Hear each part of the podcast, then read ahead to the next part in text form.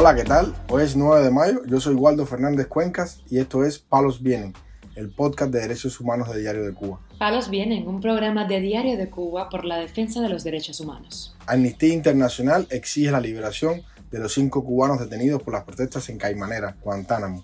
La activista Yenelis Delgado, más conocida como Mambisa Gramontina, denuncia falta de atención médica desde la prisión de Granja 5 en Camagüey. Un manifestante del 11J de Guantánamo es víctima de maltratos y falta de atención médica en una prisión para enfermos de VIH-Sida. Lo más relevante del día relacionado con los derechos humanos en Palos Vientos.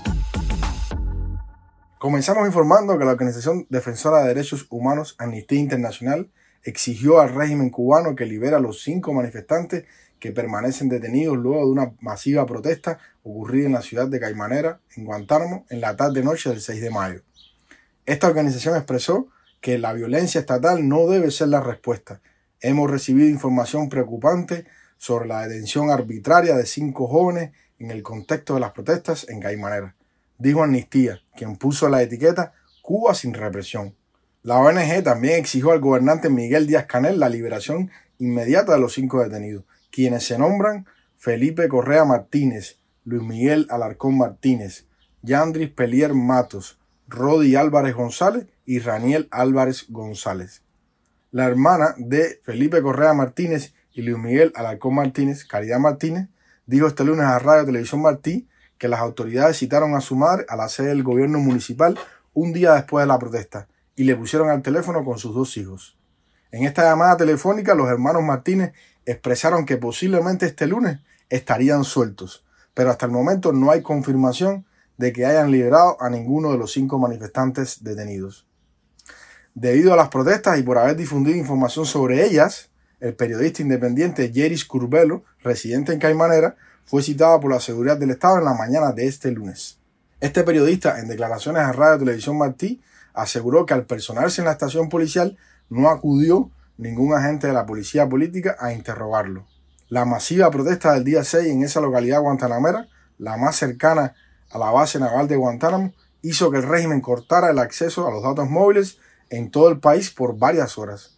La protesta terminó a altas horas de la noche, luego de que agentes uniformados del régimen la disolvieran de manera violenta. Por otro lado, informamos que la activista Yenelis Delgado Cue, más conocida como Bambisa Gramontina, no ha recibido atención médica alguna en la prisión Granja 5 en Camagüey, a pesar de que lleva más de una semana con escabiosis una enfermedad conocida popularmente en Cuba como sarna. Esta información fue difundida por el periodista José Luis Tan Estrada en su perfil de Facebook. El periodista expresó que a la opositora no le han permitido lavar su ropa caliente, lo que dificulta que se le cure la escabiosis. A Mambisa Gramontina también le han negado la asistencia religiosa, a pesar de que la solicitó por escrito, dijo Tan Estrada en su perfil de Facebook. La opositora, en la llamada telefónica, agradeció las muestras de apoyo que ha recibido y dijo que está firme en sus convicciones y en la lucha por la libertad de Cuba. Yenelis Delgado es madre de una niña de 7 años y fue detenida el 4 de abril en su vivienda, después de haber mostrado su solidaridad con Aniet González, otra activista camagüeyana encarcelada a finales de abril por publicar fotos envueltas en la bandera cubana. Delgado ha sido acusada del delito de desacato y se encuentra en estos momentos pendiente de juicio. Justo es señalar que ambas detenciones de estas dos mujeres pacíficas forman parte de la escalada represiva del régimen, quien tiene mucho temor de que cualquier suceso, por más inofensivo que aparente ser, desencadene una protesta similar a la ocurrida el 11 de julio del 2021 en todo el país. Palos viene. Para finalizar, informamos que el prisionero político del 11J, Heriberto Teix Reynosa, se encuentra en un precario estado de salud y es víctima de maltratos en la prisión del Caguayo en Santiago de Cuba, dijeron sus familiares a Radio Televisión Martí. T. Reynosa, aunque es originario de Guantánamo, fue recluido en una prisión para enfermos de VIH-Sida en Santiago de Cuba, ya que en su provincia natal no existe este tipo de establecimientos. Sobre la falta de atención médica de este recluso, la hermana del prisionero político Virginia Telles explicó. La falta de medicamentos. Allí no le dan los medicamentos que tiene que tomar por la enfermedad Ahora lo tienen preso por gritar libertad y no le dan medicamentos. La situación del hambre, eso es pésimo. Él hizo una llamada internacional y la seguridad del Estado fueron a entrevistarlo. Le han dado celda, golpe y de todo. La hermana de Ted Reynosa se refirió también a los malos tratos a que es sometido su familiar y lo difícil que resulta para la familia poder ayudarlo desde Guantánamo. El día que yo fui no le dejan pasar bastante cosas porque lo tienen como contrarrevolucionario. Él no es contrarrevolucionario, él lo que desde joven no está con el sistema, al jefe de la unidad. Todo el mundo le tiene miedo y respeto. Yo fui una sola vez con mi mamá de 81 años y no podemos porque una loma y todo es molesto. Yo no puedo ir más.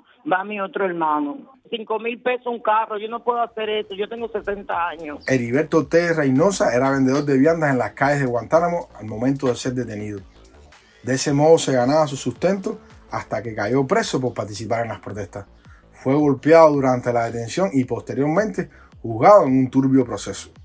Su hermana recuerda lo sucedido el 11 de julio en Guantánamo. Aquí no se tiró piedra, aquí no hubo acto de vandalismo ni nada. No hizo nada él simplemente gritó libertad. ¿Y qué cara le ha salido gritar libertad? Golpe le dieron y todo. Él es un hombre enfermo.